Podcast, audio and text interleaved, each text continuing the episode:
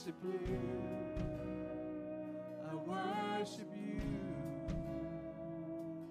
We sing, waymaker, miracle worker, promise keeper, light in the darkness, my God.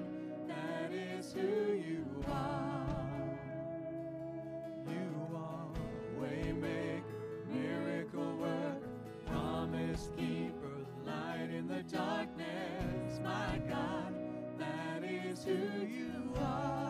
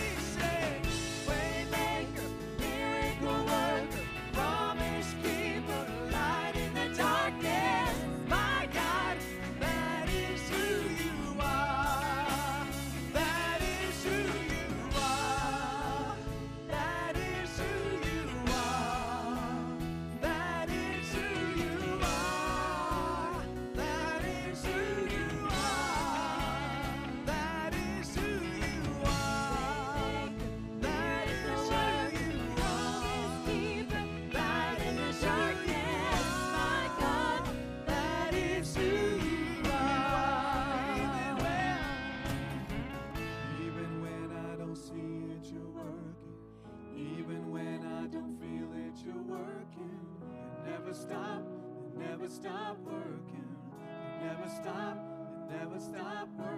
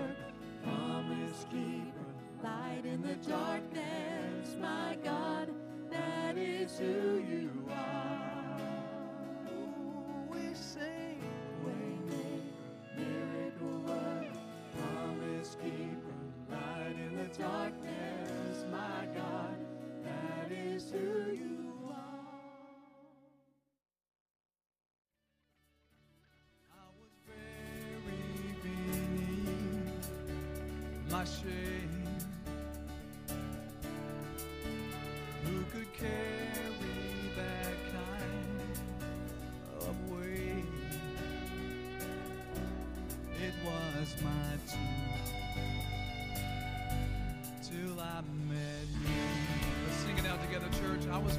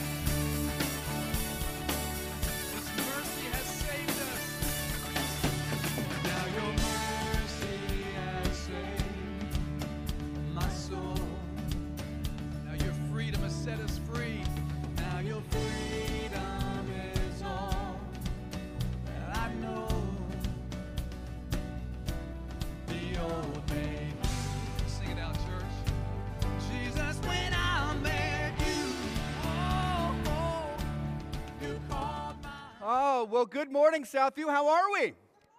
All right. Glad that you are with us today as people are still gathering in and coming in, dropping kids off. want to go ahead and get started this morning.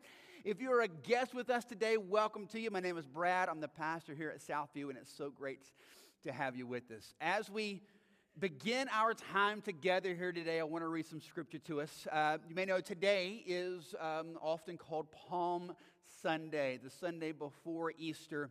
And where that comes from, or in the Gospels, I'll read one of the accounts to you John chapter 12, verses 12 and 13. So Jesus is making his way into Jerusalem. He's entering into the last week of his life. John 12, verse 12. The next day, the large crowd that had come to the feast heard that Jesus was coming to Jerusalem. So they took branches of palm trees and went and met him, crying out, Hosanna! Blessed is he who comes in the name of the Lord, even the King of Israel. So, palm trees, why are they doing that? Right? So, a lot of times in the Bible, we can see them do things and it doesn't make sense to us culturally. Like, that doesn't make sense. Why are you just snapping off limbs and throwing them in the street? Like, I don't understand what's going on here.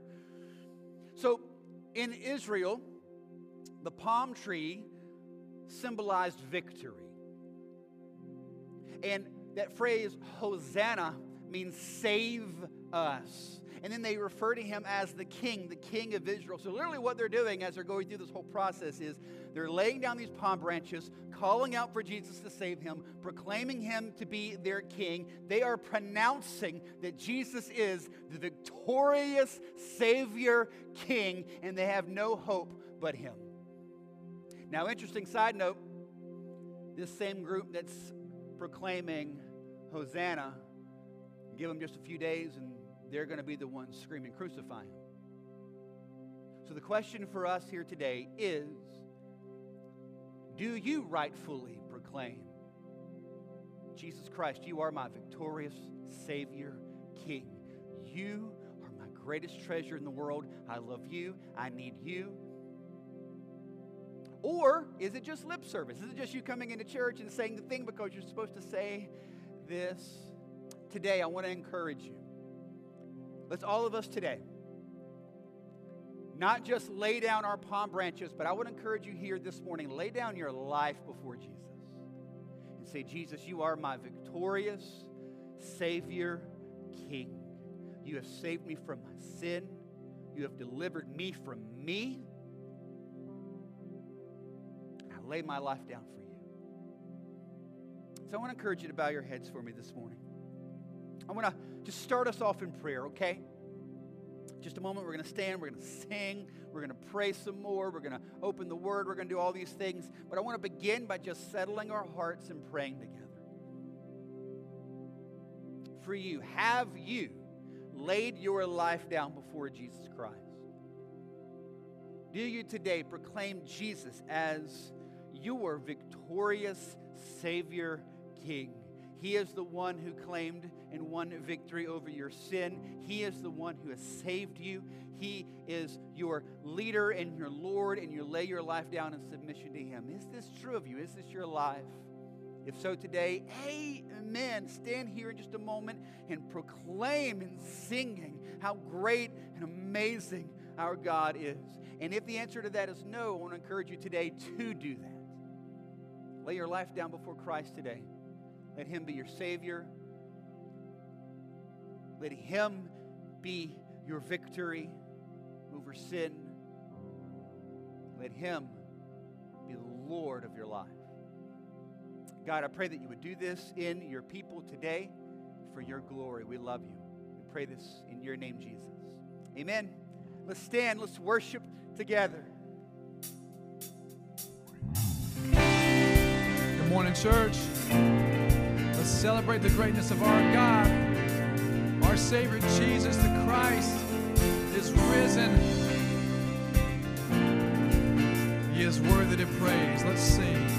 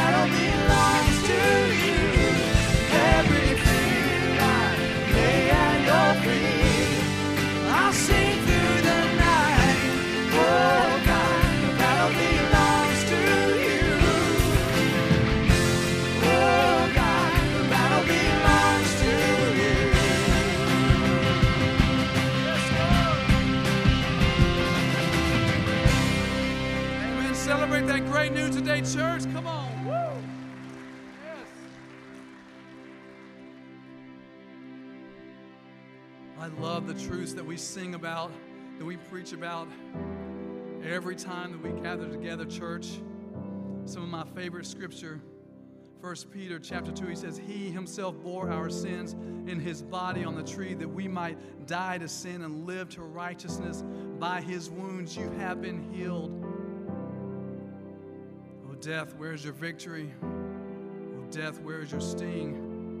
And because these things are true, the psalmist says, For this I will praise you, O Lord, among the nations and sing to your name. Church, the only hope that we have is in Christ Jesus.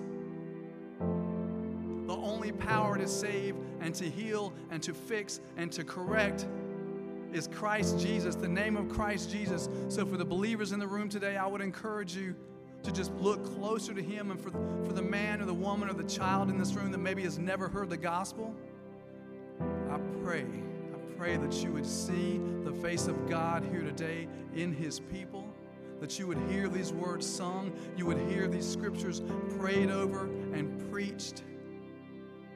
And He would call you and you would say, Yes, Lord, I submit my entire life. God, use this gathering today in a mighty way, only for the glory.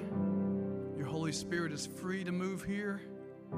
Encourage us, motivate us to worship, Father, that the name of Christ Jesus might be glorified among the nations. In His name we pray. Amen. Let's sing.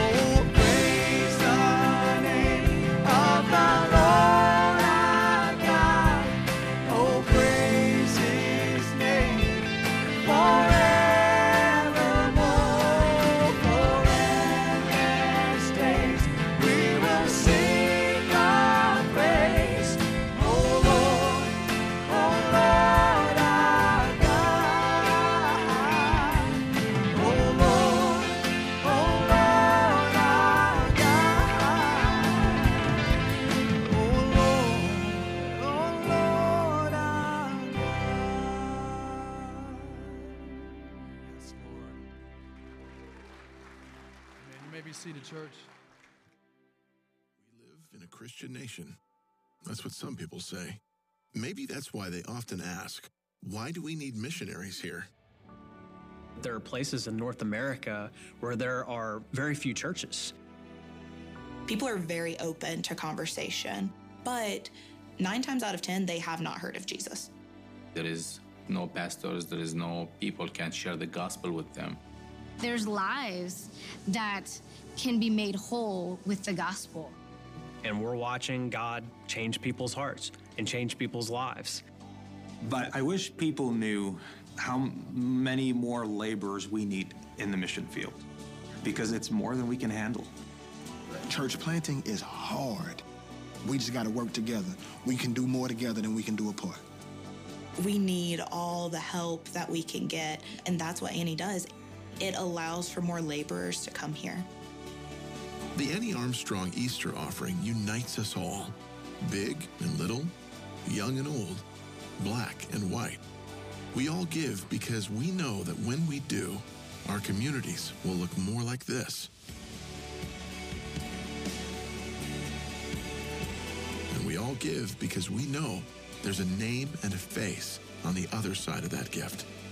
This offering, this gift that we're giving to and that everyone else is giving to, it does have a face. It's my face. This is the body. This is the body of Christ. That's what Annie Armstrong means to me.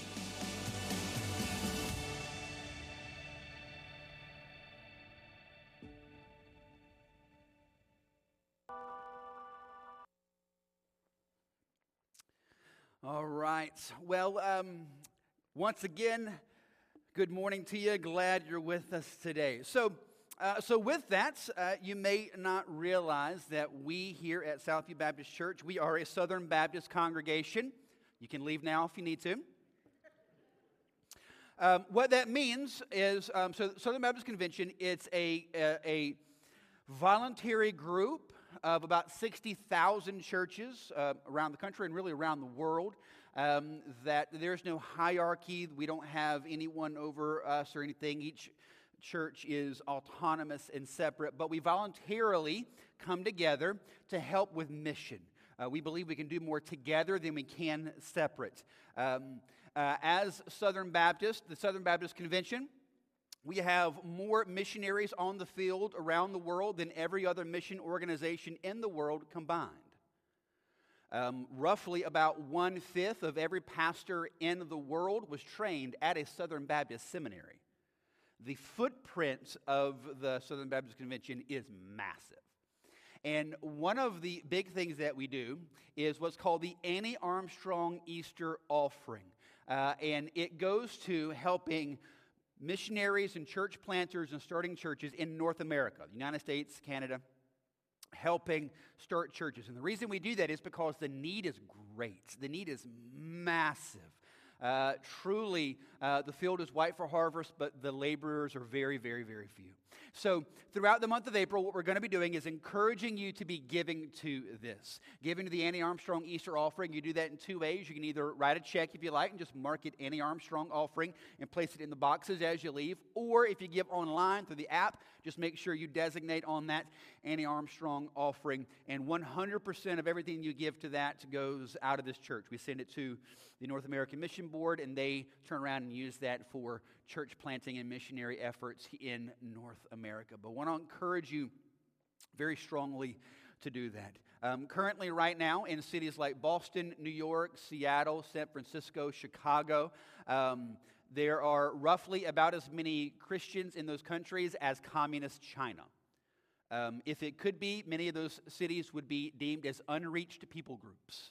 The need is massive. The need is unbelievably huge. Uh, and this ministry, this, this mission for this ministry helps support that. So I want to take just a minute and pray for this. And again, you're going to be hearing about it for the next few weeks. We're going to be talking more about it and introducing you to more people and opportunities. Uh, but I wanted to start today just kind of getting this bug in your ear and let us pray about it and have you be in prayer personally about how you can potentially give for the North American mission uh, Annie Armstrong Easter offering. So let's pray together, okay?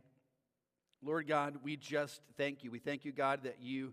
Um, we thank you, Lord, that every person in this room who is a Christian is so because someone else decided to go start a church that told them about Jesus, uh, told their parents about Jesus. Something happened because there was someone who decided at some point in time, maybe it was last year, 10 years ago, 300 years ago, someone decided that community needs a church and I'm going to start one. Uh, so I pray, God, that that heart continues and we're a part of seeing that continue and we can see that continue through this offering. I ask you, God, that you would bless these efforts. I pray, God, that you would stir in our hearts to give, that you would draw people to give, and that we would see much fruit come from that. Thank you, Lord God. We ask you that you'll be glorified in this and allow many missionaries and church planters to go out, even among our church. I pray, God, that you would raise up and send out planters that would go out and share the gospel, disciple people, start churches, and see communities transformed. I pray, God, that you would do that right here. We ask this in your name, Jesus. Amen. Amen. All right, hey, if you got a Bible, let's find James chapter 5 together, all right? James 5. Uh, we're going to be doing just the last two verses in the book of James because today we finish the book of James. It has been, counting today, 14 weeks we've been working our way through the book of James. And uh, it has been uh, personally uh, extremely convicting. God has been uh, dealing with me uh, before He deals with you, I promise. Um, but as we've been going through the book of James, our big idea has been what? A faith that saves you will also change you. Uh, the idea behind that is what we believe in James, James is trying to get across to us is James is not so much concerned about what you say you believe as much as James is concerned about how you live, right?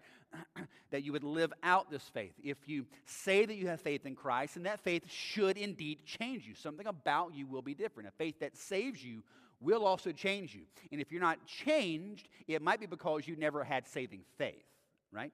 And so a faith that saves you is also going to change you. So, as we've been working our way through the book of James, what we're seeing is, and, and, and I want to encourage you just for a moment, um, because no matter how long you've been a Christian, no matter how mature in the faith you are, uh, James is designed in such a way that when you start reading it, eventually you're going to get convicted. Right? And so, if you've sat through the last three and a half months and felt like um, there was a giant target on you, it's not intentional. We call that the Holy Spirit. Right? God is doing this. God is convicting. Um, James is just by design set up to be an extraordinarily convicting book. All right? That's the purpose. So I would even say listen, if you've been with us for three and a half months, in all sincerity, right? In all sincerity, if you've been here for three and a half months with the book of James, and you've sat through verse by verse, line by line, us going together through God's Word, and you've not been convicted about anything, we probably need to get coffee this week. And I'm really not joking.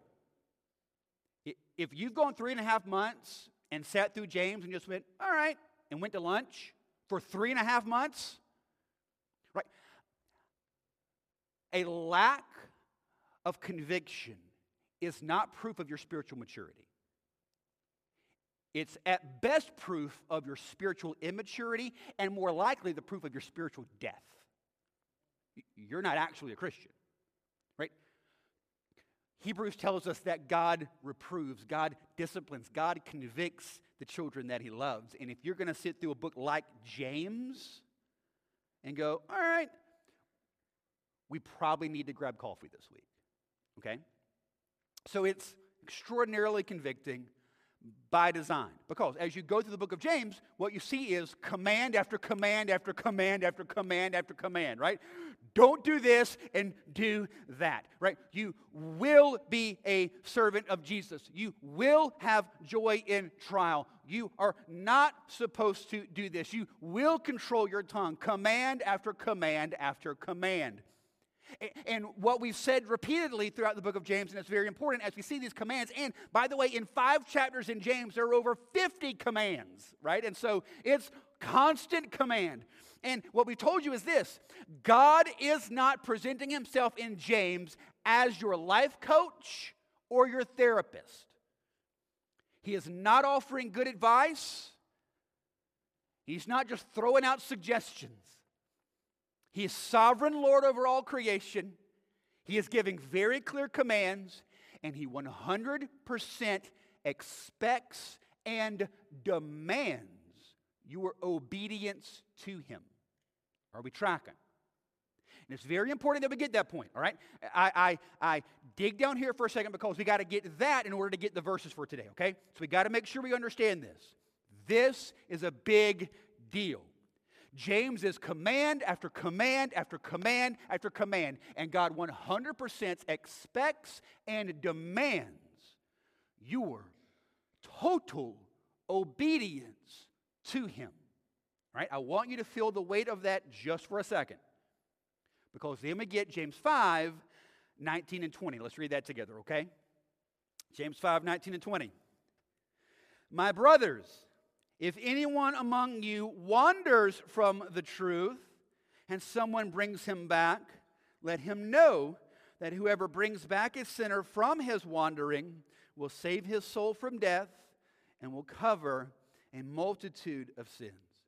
So James gets to the end of this letter and he realistically and correctly assumes that they're going to be people that either on occasion or maybe even for prolonged seasons do not walk in obedience. Right? He understands that there's going to come a time, right? It's command, command, command. Do this, do this, do this, do this, don't do that, don't do that, don't do that. But he understands there's going to be times in our lives we're not obeying. Are we together? And so, what 19 and 20 are trying to do is explain what do we do about that?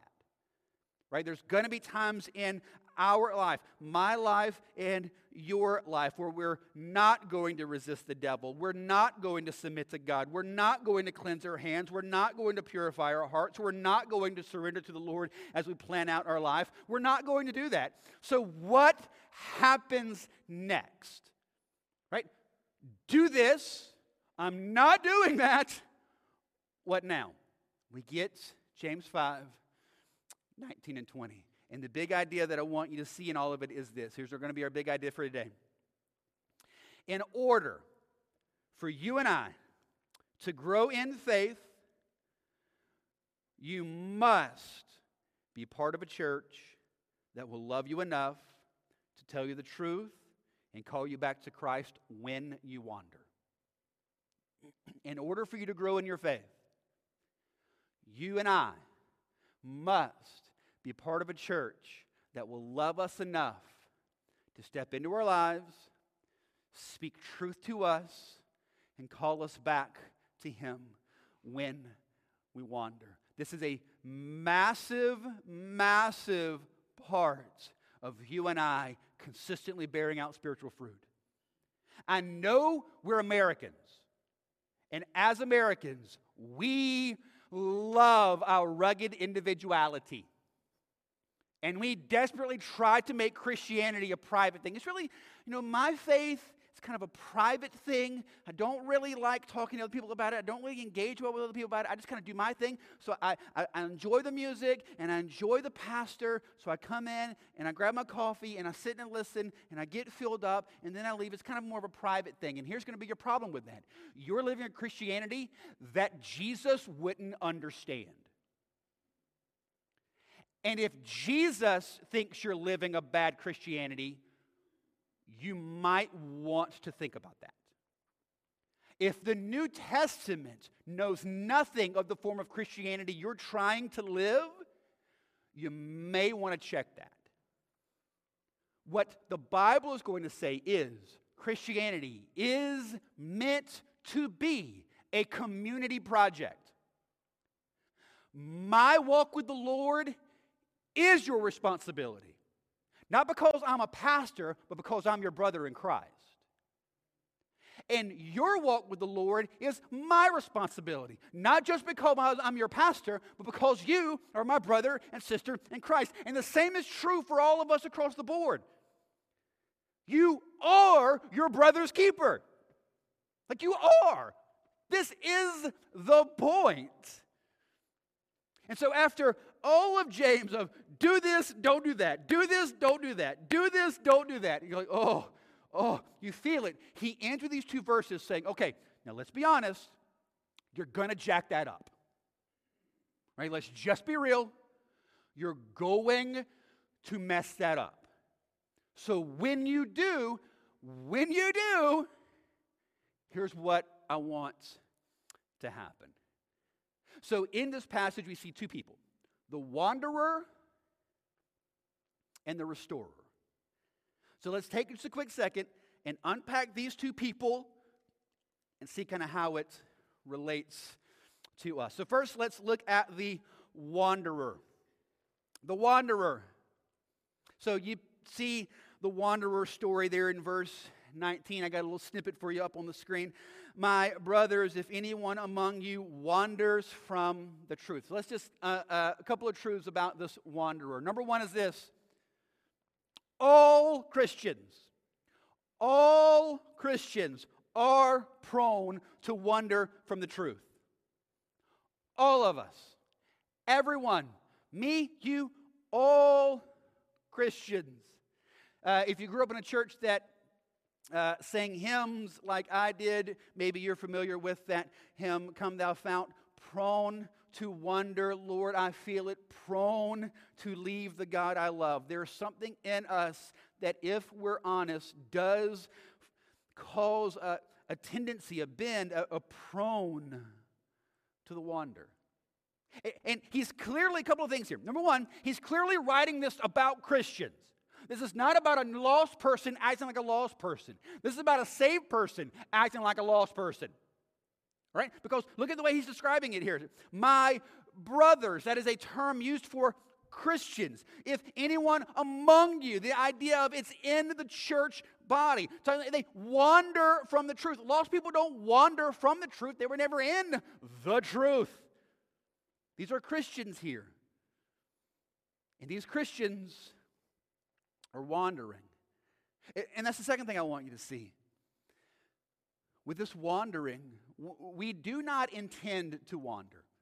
So that word um, to wander away there means to, um, uh, to, to sort of veer off, right? Drift. And, and to wander is such a, a good picture to describe this because no one intends to wander. Right? Think about the beach. All right? So we're about to come up on summer season, which is when we won't see half of you until Labor Day. Great. All right? I know. We know the deal. So you're going to go to the beach, right? So you go to the beach. You get out in the water. You ever had this experience? Are you out in the water? You're hanging out. You're playing with the kids. You're having fun, right? You're not paying attention. You're just playing, jumping in the waves, body surfing, doing the whole deal. And then you try to get out to go find your stuff, right? So you walk out, right? It makes sense. You walked in straight and then you walk out straight. But are you at your stuff? No. Right? You're Oh, we're a half a mile that way. All right, I see the umbrella. All right, kids, let's go. Right? What happened? You drifted. You didn't mean to. It happened so slowly you didn't even feel it. What happened? Literally, as you jump a wave, that thing just moves you six inches this way. And then you jump seven down. And then you jump a wave, and it moves you six more inches this way. And then you step back down. And the next thing you know, you look up and you're way away from where you first started. You drifted. This is the way it happens. Christians are prone to drift.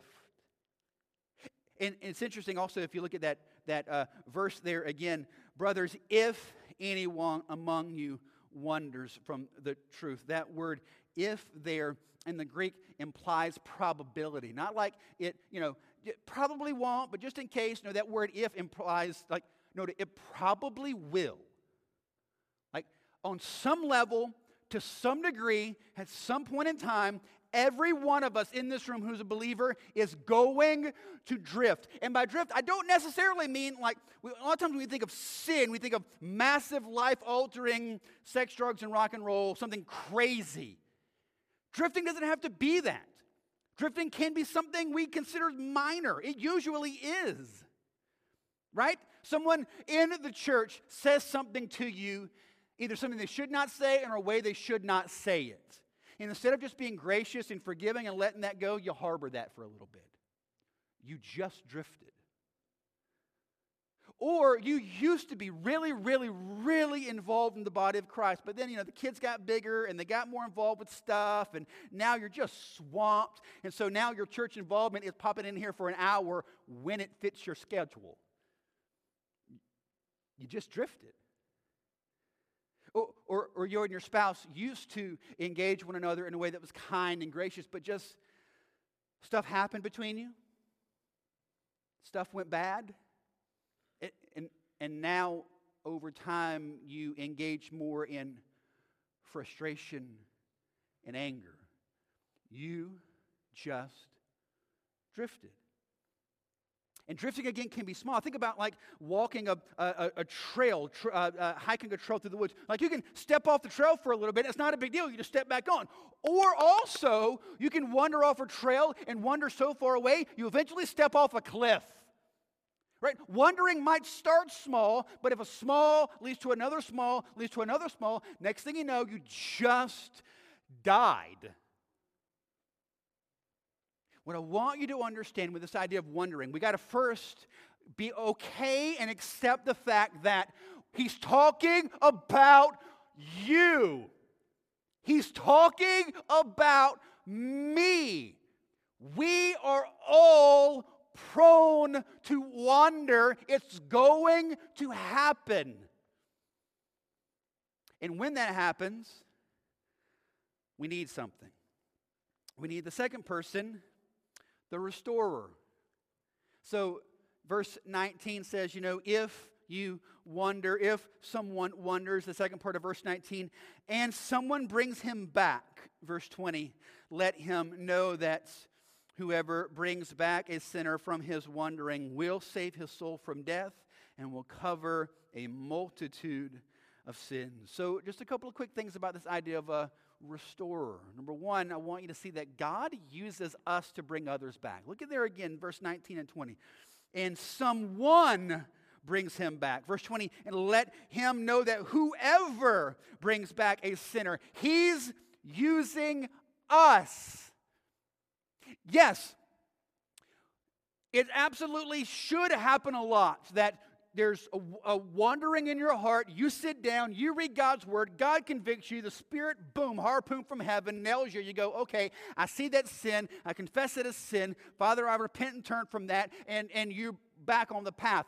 That happens a lot and should happen a lot. But in the times that it does not, God desires, intends, and commands the rest of the body to step up and speak truth. God uses us, and I think God uses us because it brings him a great amount of glory to use horribly imperfect uh, tools to accomplish amazing work, right? Right? If you just have the right tool, you can do any job. But if if you have to build an entire house and all you have is a handsaw and a hammer and you're able to build that house, you're legit. God shows off his glory by using horribly imperfect tools to accomplish a glorious task. God is using you. God desires to use you to speak truth into a brother or sister's life. God desires to use you to see a wanderer return, which is the second idea I want you to see. What's the heart behind what we're doing? The whole heart behind this, our desire is to see restoration, see someone restored. So let's unpack that just for a moment. When it says there, brings him back, and then again in verse 20, know that whoever brings him back. That phrase, bring back, means to return to the rightful place. You're bringing back to where you should be. You're bringing back, you're restoring them again to a right walk and relationship with the Lord. You're bringing them back to the path that they have wandered off away from. We're not seeking to judge, to condemn, to embarrass, to straighten out. Our desire is to restore them. And it says that they restored, and then that person that you restore, look at this, it will save his soul from death. Uh, now, this is a saved person again, so we're not talking about hell. Yeah, we believe that this is here talking about a, person who's already a believer, but what's happening here is you're saving them from spiritual calamity. In other words, even though the believer is saved, even though when they walk away from the path, they're languishing in, in guilt and futility and purposelessness. Why? Because they've drifted, because they've wandered. And then a brother or sister in Christ come and speaks truth to them. And they hear and they receive and they're restored and their soul is saved. And then it says also, and they'll be covering a multitude of sins. Now, that word cover, don't get the idea that this is about sweeping sin under the rug. That's not what this is at all. There's a Greek word for hide that's not used here. This isn't about um, hiding sin. This is actually about exposing and confessing the sin so that it can finally be covered under the grace of God. Does that make sense? We have two options. You can either try to hide your sin and one day God will expose you, or you can on your own expose your own sin and let God and His grace cover you. Right? There, there, there is a covering and there is an exposing, but you get to determine how that rolls. Right? You can try to cover your own sin and God will expose it one day. Or you can confess and expose your sin and trust God and His grace to cover you. And that's what he's talking about here. You're covering a multitude of sin, not by hiding it or sweeping it under a rug or trying to help them write a press release that covers their, their right? But, but you're, you're confessing it, you're acknowledging it, you're admitting it so that God and His grace and the love of the church body can cover that person and cover their sin. The point is this every single one of us who are followers of Jesus Christ are called and commanded by God to obey. And every single one of us who are followers of Jesus Christ will go through a season in our life, a time, a season, a station, whatever, where, where we're not doing that. We're not walking in faithfulness. We're not walking in the truth. We're not walking in the light. We're not being faithful as sons and daughters of God. We're not doing it. And when that happens, God commands brothers and sisters in Christ around us to step into our life and bring us back from our wandering, restore us to the truth, save our soul from the languish of this sin, and help us see our sin covered not by our best efforts, but by the grace and mercy and forgiveness of God. And what I want you to understand is God's call on us, the Southview Baptist Church, God's call on Southview Baptist Church is to be this kind of church. It's to be this a church that loves one another enough to speak truth even when it's difficult, that loves one another enough to receive the truth that they're proclaiming to us even when it's hard to hear. God God is calling us to be this. Not only is God calling us to be this, I want you to hear me. For the sake of your soul, you need us to be this. I, Brad Lynch, I, Brad Lynch, need to be a part of a church that will be this. I need to raise my children in a church that will be this. And so do you. I think one of the reasons the church in America feels so impotent and so powerless is this.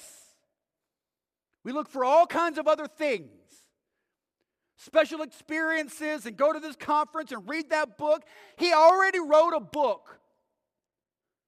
And he says here, look, you're going to wander. Like this is going to happen. It might be small, it might be simple, it might be perceived by the world as insignificant and not a big deal and socially acceptable, but you know it's a wandering. And there need to be people in your life who love you enough to step in and say, "Hey man, can we just can we just talk about that for a second? We need this. I need this. You need this. This is a call of God for us. This is what it means. This is how we continuously live out the gospel in our lives. We need this. So let's, let's do this for a few minutes. Let's, let's, let's talk through this idea of being this kind of church. All right, I got a couple of questions I want to throw at you and, and have us to kind of think through of being this kind of church. All right, so first is this question number one Why doesn't this happen in churches? Right? Why don't we see more people restored in churches? What's going on here? Why not? Um, uh, and, and and I think we would agree we don't see it a lot. Right? If you've grown up in church, you've been in church for years, this kind of thing is not something you probably see a lot of. And so why? I'll give you two things. One, I think the fear of people stops us from approaching them. You are so terrified of what that person might think of you, you are not going to go to them and say, hey, look, man, I've just noticed some things and I've been in prayer for you and I think we need to talk because you are terrified of what they're going to think or say. Listen, you need to know something. The vast majority of people in your life are cowards. They're complete cowards, and they don't want to tell you the truth. They're going to like your Instagram post. You're going to say the most stupid things on Facebook, blasting some poor cashier that doesn't even know your name. They're going to like it and go, I hear you, sister. Because they're wandering or they're just cowards. We need to be secure enough in Christ to where if I come up to you and say, hey, we need to talk about something, and you decide to not like me anymore, that doesn't ruin me. I like you, and I want you to like me, but it's not where I get my identity, my hope, my security, my peace, my joy. You liking me doesn't make me. I like you liking me. But the problem is, people liking you is where you get your security. And so you couldn't dare say something that might jeopardize that. You need to get your security in Christ so you can finally have the guts to speak truth to a brother or sister that needs it. Get your security in Jesus, not in them. Uh, second reason it doesn't happen a lot, we'll go to the other side of the table, is because um, we never get connected to anyone that could know us or help us. Again, I say this, and again, if you're a visitor here, you've been hanging out here just for a few weeks or a few months, and you're just trying to figure out, you know, are we a cult or not? I get that. It's okay, right? Just take your time, right? No pressure. All right? I'm not and I'm talking to you, okay? Um, by the way, we're not, but you know, whatever. Don't drink the Kool Aid. Um, my concern are the people who have been here for a considerable amount of time, we'll just call it a year or more, and the bulk of your church experience is just sitting in here and then leaving. No one you could be a million miles off the path and no one knows. There's no one that can help you. There's no one that can help you. No one knows you. No one knows you well enough to, to even discern if there is a problem. You need to submit to God. And in submitting to God, if this is where you believe your church home is, you need to submit to God by joining in covenant membership, getting connected to a group of people that can know you, and allowing people to love you enough to speak truth to you if they need to. It's for the sake of your soul. It's for the sake of your soul. You need to do that, okay? If you have questions, concerns, I'd love to sit and talk with you about that. But you need to do that.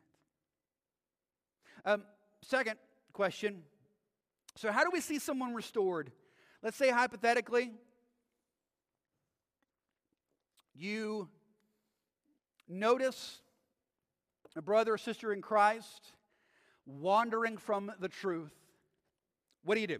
So I'll give you five suggestions just to kind of think through. Number one, try only to approach those you already know. All right? Um, best, what I've learned is um, people respond best if it's someone that already has a relationship to them. And we do this as a pastoral staff. If we're sitting together as a pastoral team and we know that someone needs to be addressed, needs to be ch- chatted with, we need to work through something, like we go around the room and go, who has the best relationship with them? And if it's not me, I don't have that conversation. There are times where I'll raise my hand and go, no, I know him. We, we hang out. We got a good relationship. I'll go talk to him. I, I, I can handle this. Or there are other times one of the other guys will raise their hand and go, no, I, I think I can. I think I can do that. I, have got a good relationship there. I think I can. I can speak some truth into that. Right? You want to know them. All right. You don't want to just see something going on in someone's life and go, well, I'm going to do it. No. All right. Right? Like if you see a first-time guest walking in here right? And you notice them getting out of the car and kind of losing their temper a little bit with their kids. You don't walk up to them and go, hey, how are you? What's your name? Carl, great to have you today. Carl, hey, listen, just want to tell you. I noticed you kind of grit your teeth at your kids earlier. Just heads up, just want you know, Proverbs tells us that, you know, you know, anger stirs up strife, but a, but a, but a kind word will calm that. So maybe you want to watch the way that you, you speak to your kids. Just encourage you, right? Carl's going to be like, who? Honey, get in the car. Get in the car. Get in the car. Right? They are a cult. Get in the car. Get in the car. Right? You want to make sure you know them. All right, that's uh, that's important. Also, um, men with men, ladies with ladies. Um, guys, uh, she does not need to be your accountability partner. Okay, just guys with guys, ladies with ladies. Just practical advice. Uh, second, uh, seek the Lord in Scripture and prayer before going to the person for a couple of reasons. Number one, you want to search your heart to make sure you're right before the Lord before you step out and speak to them. All right, so search your own heart. Um, you're praying also for them. You're praying that God would search them, that God would speak to them, that maybe God would speak to them and do that through the Spirit, and you don't even have to speak into that, right? God would just do it.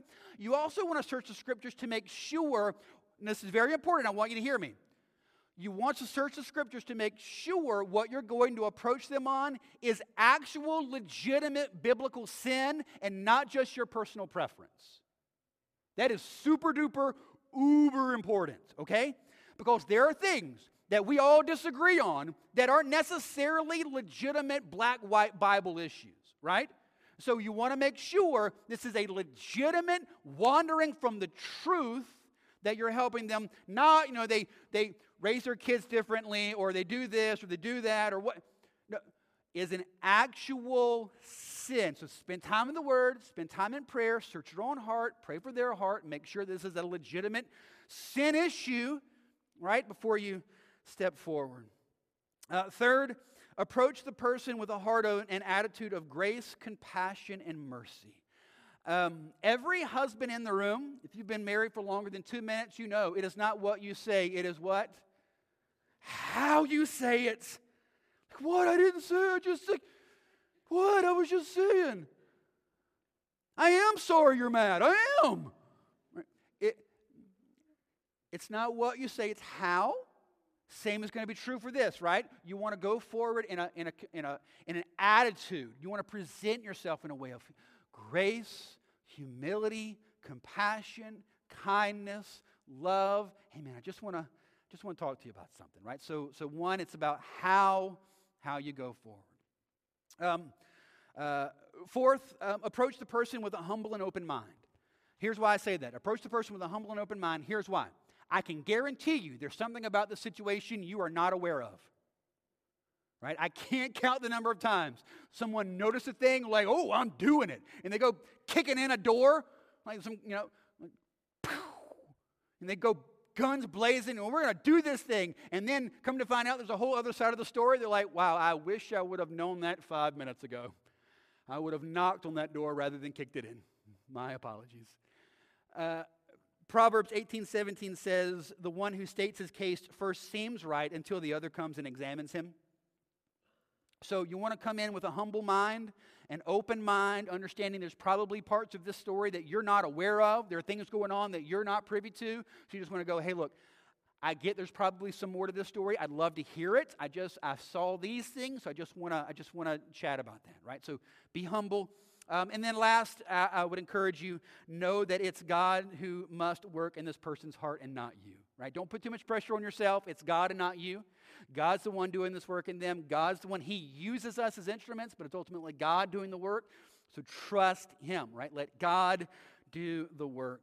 Um, and then, last question I want to encourage you with is uh, how do we respond to an attempt at our restoration? so, someone comes up to you and says, So I, I just feel like we need to talk. What do you, how do you respond? Because again, if you're a follower of Christ long enough, truly connected to a church long enough, this is a thing that should happen to you. It's happened to me. It should happen to you because you're, not perfect, you're not sinless. You, there's a reason that they call them blind spots. Hang on. You can't see them. You all have them, so do I. And if you're in a church long enough, there's someone that's going to be around you that sees a blind spot that you can't catch and they're going to chat with you about that. What do you do? How do you respond? I'll give you two things. Number one, avoid the temptation to find people who disagree with the person seeking to restore you. All right? Don't be like, you know, man, Brad sent me down the other day and he said he's concerned about my marriage. He thinks that, that I'm not loving and gracious toward my wife. He thinks I'm not kind to my wife. Can you believe that? And again, I've already told you, most people in your life are cowards. So what are they going to go? What? That's crazy. He really said that to you? You know what? I bet Brad and Marie are having issues and he's just projecting that onto you. You know what? Now that you mention it, they do look miserable. I bet you're right. Right? So avoid that temptation to go to try to find people, that, right? We're not building coalitions. You're not going to go find someone that agrees with you and you're trying to outvote, you know, more people agree with you than agree with them. Receive it humbly and set it before the Lord. Second, avoid the temptation to find fault in the person seeking to restore you because I guarantee you, the person seeking to restore you is imperfect. They've got their own stuff, they've got blind spots and issues. But this conversation is not about them, it's about you. Right? Don't be like, someone comes up to you and like, hey, man, I'm just concerned about this. Go, oh, really? I'm glad you brought that up. Because I've created a PowerPoint presentation. Here are all the things I think are wrong with you. Right? You don't want to do that. Now, there may be a time where you need to have a conversation with that person, but that's not the time. Right? You want to humbly receive, hear, set it before the Lord, and ask God what He wants to do in you. Now, listen, are we going to be perfect in this? No. We're going to mess up. We're going to make mistakes. We're going to jump into situations we should not jump into. We're going to stay out of situations that we should have jumped into. We're going to step into situations and do it sloppy. People are going to, it's not perfect, it's sloppy, it's a little, people are nervous. How, no one likes confrontation. If you enjoy awkward conversations, you're a sociopath. No one's like, I get to have a tough conversation with Bob today. I hope it goes bad. No one thinks that. All right? So, when the person comes to you and talks to you, have grace. Number one, they didn't sleep all last night. Right? They hadn't had breakfast, blood sugar probably having an issue. Right? They would they don't know whether to talk or throw up on their shoes. They're very nervous, right? And so when you're nervous, you stumble, you bumble. I don't. uh, You're trying to say it, but you're not saying it right. Nuance it. Have great. We're not going to be perfect here. We're going to stumble. We're going to fumble. We're going to give it our best effort and not hit it out of the ballpark. Like we're going to do that. But listen to me very carefully. I want you to hear me. Just because we're going to do it imperfectly doesn't mean we shouldn't do it. We need to do this. Why? Because A, God commands it of us as a church, and B, He commands it because you and I need it for the sake of our souls. This matters. This is important. We've got to do this. It's sloppy, it's messed up, we're imperfect, but we have to do it because it matters. I, I want to introduce you uh, to a guy named Darrin Patrick. So, uh, this is Dr. Darrin Patrick, and, and I want to read a definition. So, Dr. Darrin Patrick has had a great definition for spiritual community in this kind of context. So, listen to how Darrin Patrick defines Christian church community. You ready? Patrick says, Church community is one imperfect person choosing to join with other imperfect people in order to form imperfect community, all for the glory of a perfect God. I'm imperfect. You're imperfect. Our community is going to be imperfect. But we keep doing it. We keep pressing forward. We keep pushing into this because it's all for the glory of a perfect God. And I know some of you are really hesitant to hear because you got busted up by a church in the past. And someone spoke to you in a harsh way. Or someone accused you of something you didn't even do. And you're thinking, no, look, I, I'm a believer in Christ. I love the Lord. I know I need to be a part of church, but I do not want to give myself all into this because the last time I did it, it went really, really bad. I don't want to do that again. I want to encourage you. It's a bad encouragement, but I want to encourage you with this number one. At some point in time, we are going to disappoint you. I need to just let that on the table. I know, like, people view pastors as like used car salesmen, right? What can I do to get you into a pew today? I want to be really straight with you. We are imperfect. And there's going to come a point in time where we're going to disappoint you. It's going to happen. You know why? I'm not God. It's going to happen. But we keep pushing forward, we keep pursuing, we keep going after it because even though we're imperfect, we're, we believe that we're empowered by the Spirit of God, we're called by God to do this, we're seeking to live out what it means to be true sons and daughters of God, made, by, made new creations by faith in Christ, and encourage one another to walk out greater spiritual fruit. So we keep doing it. Clumsy, fumbling, imperfect, but necessary. Another reason that I introduced you to Darrin Patrick is because he is a tragic example of someone who said that they believed all this, but did not actually live it. So, uh, Darrin Patrick founded the Journey Church in St. Louis, Missouri in 2002. And almost overnight, the church just exploded in growth. Um, I mean, his church was just uh, one of those freaky things you read about where just like every week your attendance just doubles. You're like, where are all these people coming from? I have no idea. And it's just boom, boom, boom, boom, boom. He's writing books and speaking at conferences, and his sermons are the top of all the podcast list. I mean, he is just crushing it. He's becoming a leader in national major organizations like Acts 29 and the Gospel Coalition. I mean, the dude is crushing it. But there were a couple of problems. One, Darrin was secretly struggling in his walk with the Lord. And number two, he was not allowing anyone to get close enough to him to either A, know it, or B, speak truth into his life.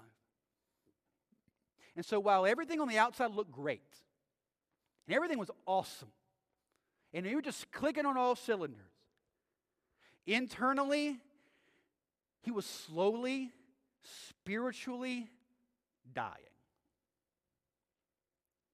Um, At some point in time, uh, Darrin became um, really obsessed with pornography. Just began to view it more and more and more and more and more and more and more and more and more. Um, eventually, from there, he developed what's been called an emotional affair with another married lady in the church.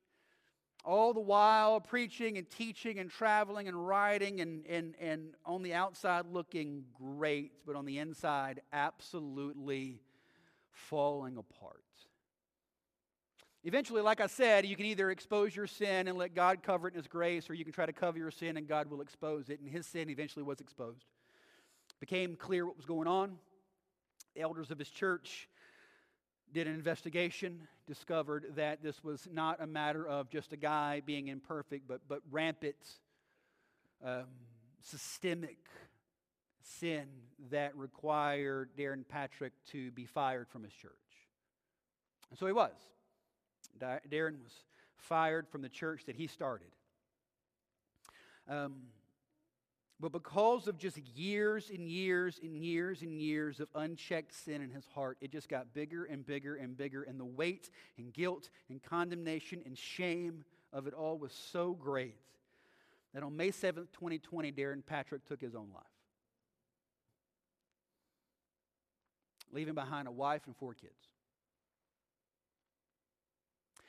I am not saying that if Darrin would have allowed someone to speak into his life, none of this would have happened. We, it's just conjecture. We have, we have no idea. It's just you're, you're making up fantasy worlds. We don't know. What I do know is this he seemed, to the tail end of his life, to be denying and not walking out what James 5 19 and 20 clearly says. And what James 5 19 and 20 does say is when you allow someone to restore you from your wandering, it will save your soul from death. The reason I bring Darrin to you is because I believe there are people in this room who are living a variation of his life. There's sin, there's failure, and it is not you just not being perfect, because after all, no one's perfect. It is systemic and it is the air you breathe. And I want to let you know the only way you're going to get set free from that is if you yank it out from the darkness, expose it in the light, and let the people of God love you and show you how the grace of God can cover your sin. If you keep trying to cover it, God will expose you. And I don't say that as, as a, a fear tactic. God will expose you because He loves you. Because He loves you, He'll eventually do that. But you don't have to wait to let Him do it in that way. You can expose, you can confess, and let God cover it with His grace. I'm going to ask our band to come up. And as they do, I just want to end by asking a couple of questions. Question one Let's be honest. Have you wandered from the truth in your own life? Are there sins in your life that have caused you to wander away? If so, my encouragement for you today is to see that Jesus Christ died on the cross for your sin. And he desires to bring confession and repentance to you. Repent, return, so that your soul can be restored. And second, is there a brother or sister in Christ that you fear is wandering? I want to encourage you today, just start by praying for them and asking the Lord if He desires for you to step into their life and just speak truth there.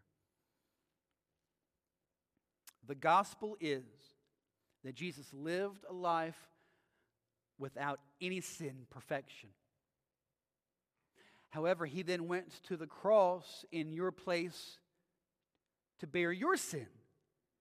He was then buried in the grave, rose three days later, and as you trust by faith in Jesus Christ, you are forgiven of your sins and set free from its power. It's the gospel receive it and be made new. However, there are times in all of our lives when we wander away from this truth. And we need brothers and sisters in Christ that will know us enough and love us enough to help us come back to the truth. Will you submit and allow that to happen? I want to ask you to bow your heads for me. I want to pray for us.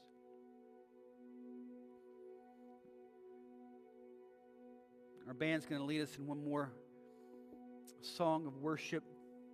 If you'd like to come forward and pray the altar, you can. You want to grab someone to pray with you, you can. I'll be up front. My wife will be up front. If you'd like to come forward and let us talk with you, we can do that. You want to grab someone that you came with, whatever you want to do. But I want to encourage you this morning. Are you wandering? See that, confess that, repent and return to the path. Do you know of someone that's wandering? Lift them up before the Lord today and say, Jesus Christ, I ask that you would show me. Do you want me to speak? Do you want someone else to speak? I want to see this person restored in you. So, God, I pray this is what you'll do. I ask you, Lord God, that you would just speak so clearly to us today about your gospel, how Jesus, your death, burial, and resurrection sets us free and gives us new life. But we need brothers and sisters in Christ to help us live out that life. So I pray that we would submit and allow that to happen. Do this in us. We pray this in your name, Jesus. Amen. Let's stand, let's worship.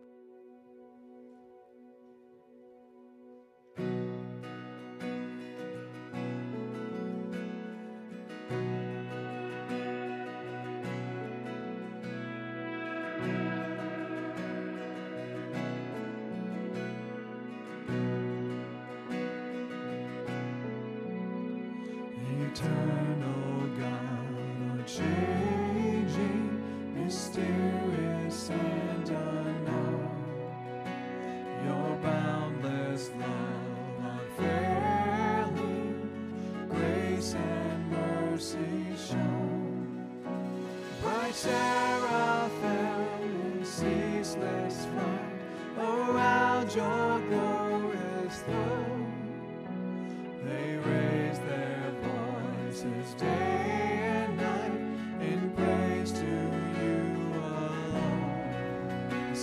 church.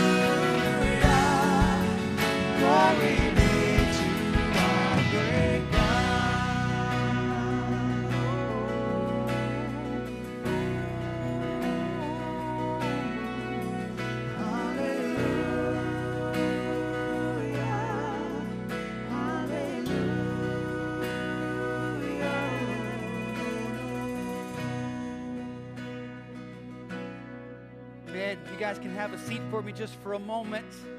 A couple of quick things as we finish our time. One, if you're a guest with us, welcome. We'd love to connect with you. Best way you can do that is to grab your phone and text connect to our number on the screen or come down forward and talk with my wife and I. We'd love to do that.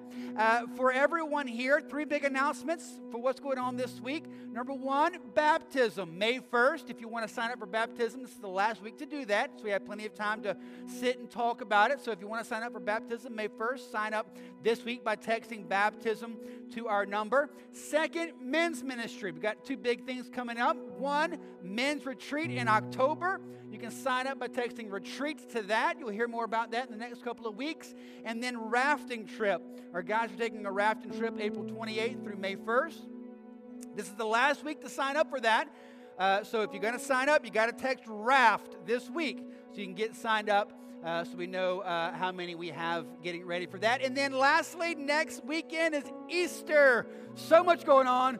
Friday night, 7 o'clock, we're having a worship night here for uh, Good Friday. Saturday, we're having a barbecue cook off and picnic on the grounds right here, uh, 5 o'clock. Um, and then Sunday, obviously, Easter. So to sign up for everything going on Easter weekend, text Easter to that number. That'll get you signed up for everything so we know how many to prepare for and get ready. And for all the other announcements, download the app uh, so you can know what's going on, give online, all of that great stuff. All right?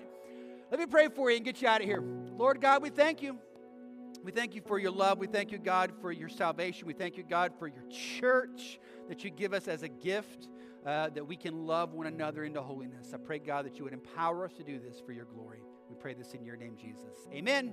God bless you guys. Love you. Have a great week.